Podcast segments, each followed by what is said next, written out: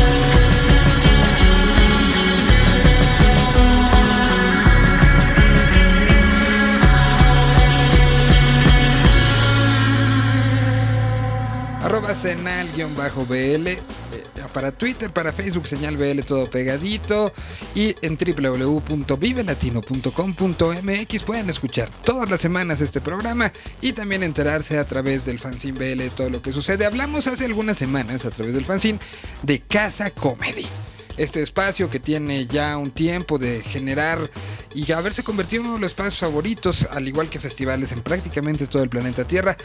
el acercamiento a la comedia, el acercamiento sobre todo al stand-up, igual que el rock en su momento o que el hip hop en la actualidad, bueno, se están convirtiendo como en espacios para platicar de lo que nos pasa, de lo que está sucediendo alrededor de nosotros, y es el caso de Casa Comedy, una propuesta en la que estuvo integrado y bastante involucrado Paco Guidobro de Fobia en el arranque de todo esto y de ahí se dio una batalla inicial, pues ha sido visitado por diferentes comediantes.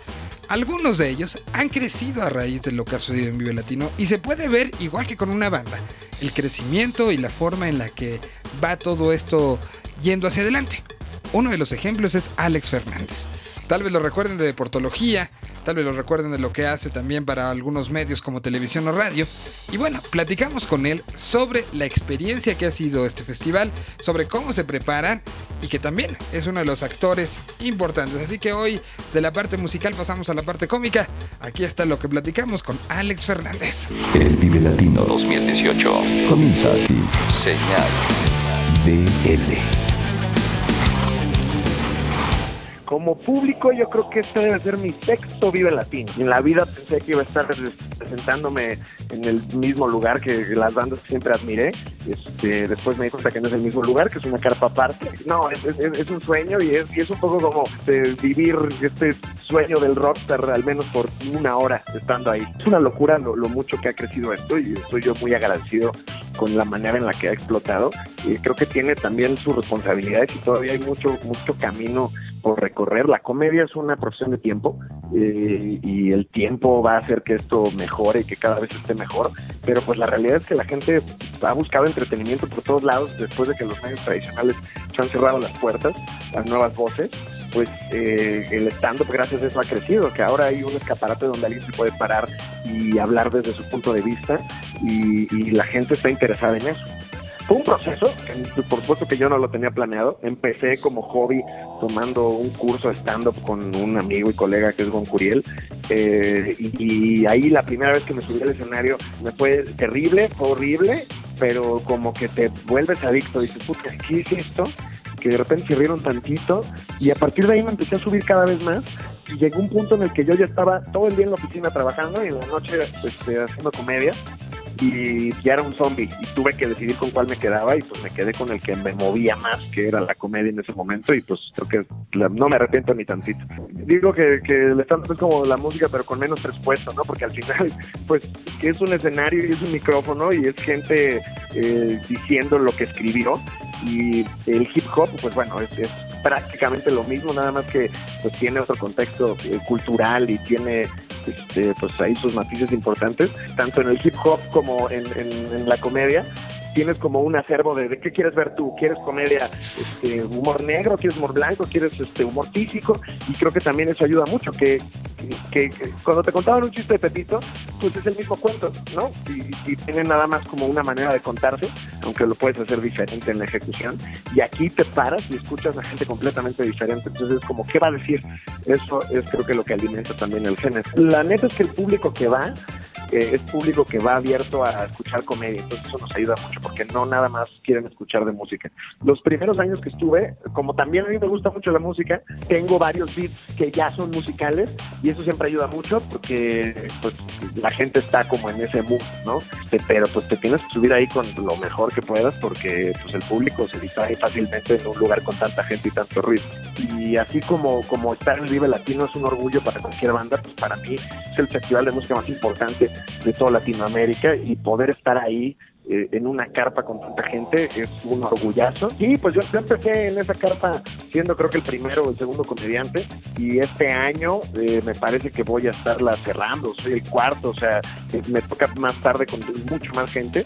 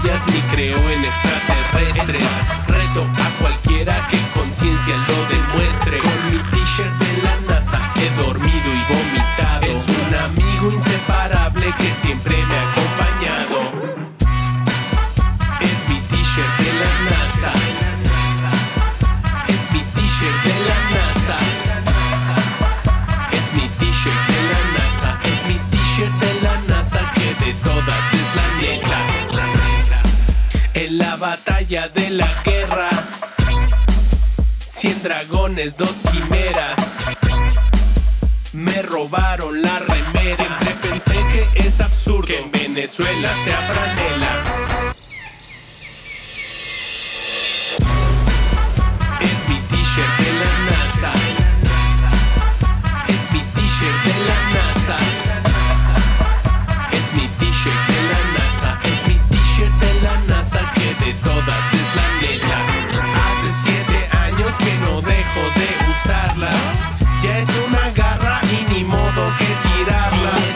t-shirt de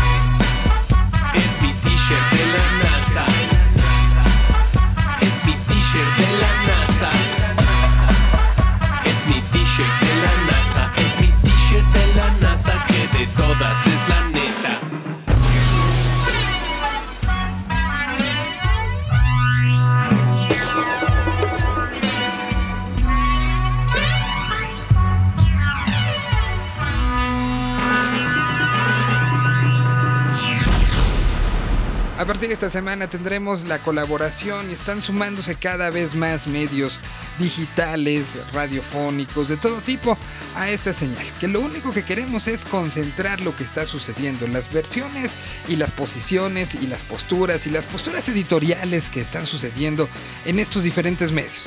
¿Por qué? Porque son diferentes retratos de una realidad que estamos viviendo. Una realidad que mientras más ojos estén analizando y más ojos estén observando, es mejor para prácticamente todos.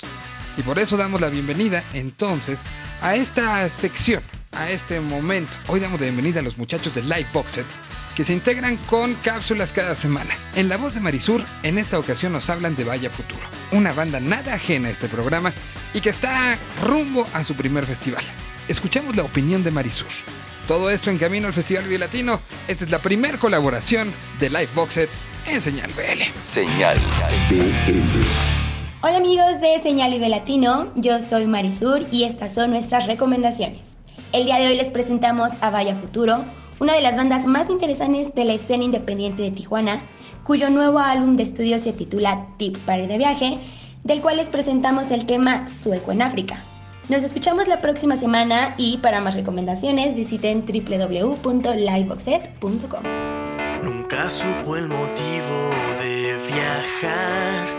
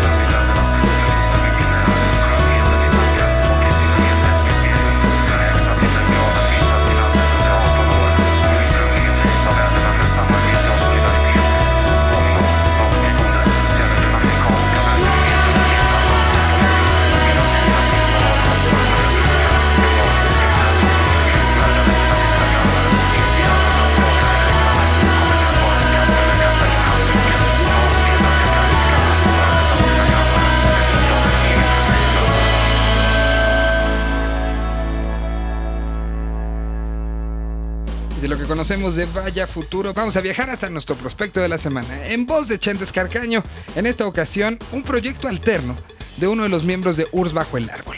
El proyecto se llama Mil Soles y la canción que nos van a presentar se llama Aire. Toda la historia y cómo llegamos hasta ella en voz de Chentes Carcaño, el prospecto de la semana en Señal BL. Señal BL. Este es el prospecto de la semana en Señal BL. Yo soy Chentes. Hoy presentamos a un artista que proyecta mucho a luz con su propuesta de pop, rock y folk. Se trata de Mil Soles, proyecto solista de Mauricio Solo, vocalista de Urs Bajo el Árbol, quien da a conocer Aire, un adelanto de su próximo álbum. Para Mauricio, el tema es como una declaración de amor o un viaje en carretera en un atardecer soleado, o es como mirarla dormir y velar por sus sueños, demostrarle que estarás ahí enfrentando juntos la vida. Es una descripción de Mauricio sobre la canción. Sin más que añadir, escuchemos Aire de Mil Soles en Señal BL.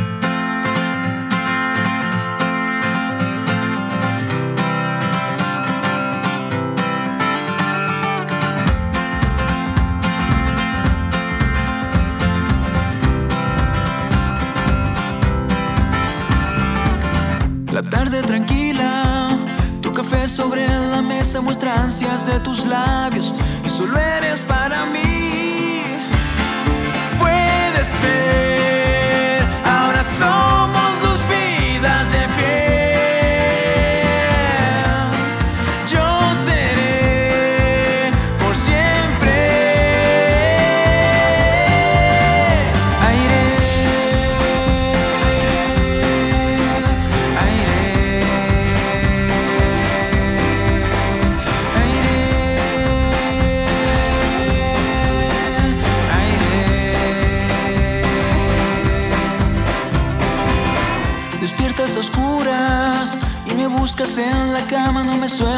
My job.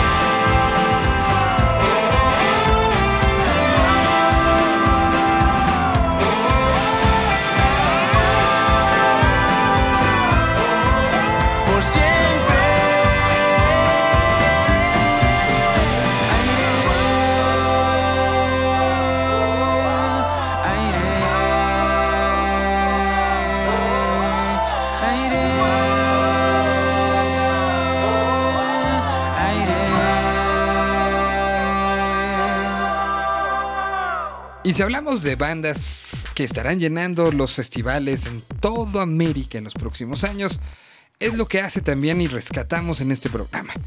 Insistimos, visiones diferentes sobre lo que está sucediendo en una escena independiente que cada vez es más vasta. Cada vez requiere de más oídos que le estén poniendo atención. En este programa lo que tratamos de hacer es justamente juntar esas opiniones, juntar esas versiones y enseñar en un solo lugar la cantidad de cosas que están pasando. Ya depende de ustedes que están escuchando esto, de irse metiendo y metiendo y metiendo y metiendo más. Es el momento entonces del sector Z. En esta ocasión, Citlali nos habla de Heart Hummingbird, toda la biografía, vida y obra de esta banda, aquí en el sector Z. Sector Z. Hola, señal BL, les saluda Citlali. La semana pasada platicamos de una banda de Chihuahua y hoy vamos más cerca, al Estado de México, donde Os, Diego, Alex, sí, Alex, Aldo y Pablo decidieron hacer música juntos en 2015. Esta semana entra a nuestro sector Hit Hummingbird. Adoptaron su nombre de un volumen publicado en 1976 por ocho poetas infrarrealistas llamado Pájaro de Calor. En sus canciones retoman bases de la psicodelia combinándolas con sonidos propios, buscando explorar nuevos ritmos, crear imágenes y darle importancia al ámbito espiritual del sonido. Con estos tres pilares dan a conocer su primer EP, Zoroastro, grabado y editado en México y masterizado en Chile. Se estrenó en 2016 y cuenta con ocho canciones dispuestas a ponerte a bailar al ritmo del rock y el funk. Si bien han pasado un par de años desde la llegada de Zoroastro, debemos reconocer que Hit Hummingbird sigue firme, dando a conocer su música pese a las adversidades. Por ello les compartiremos Quetzal. Es el track número 5 del EP y está inspirada en la novela de Salvador de Madariaga, Corazón de Piedra Verde, que cuenta la mezcla entre la cultura española y la azteca a través de la relación de Alonso, Xochitl e Izcahuatl. Recuerda que puedes ver la sesión que grabaron para The Indigo Show el próximo 5 de marzo y nosotros nos escuchamos el próximo sábado.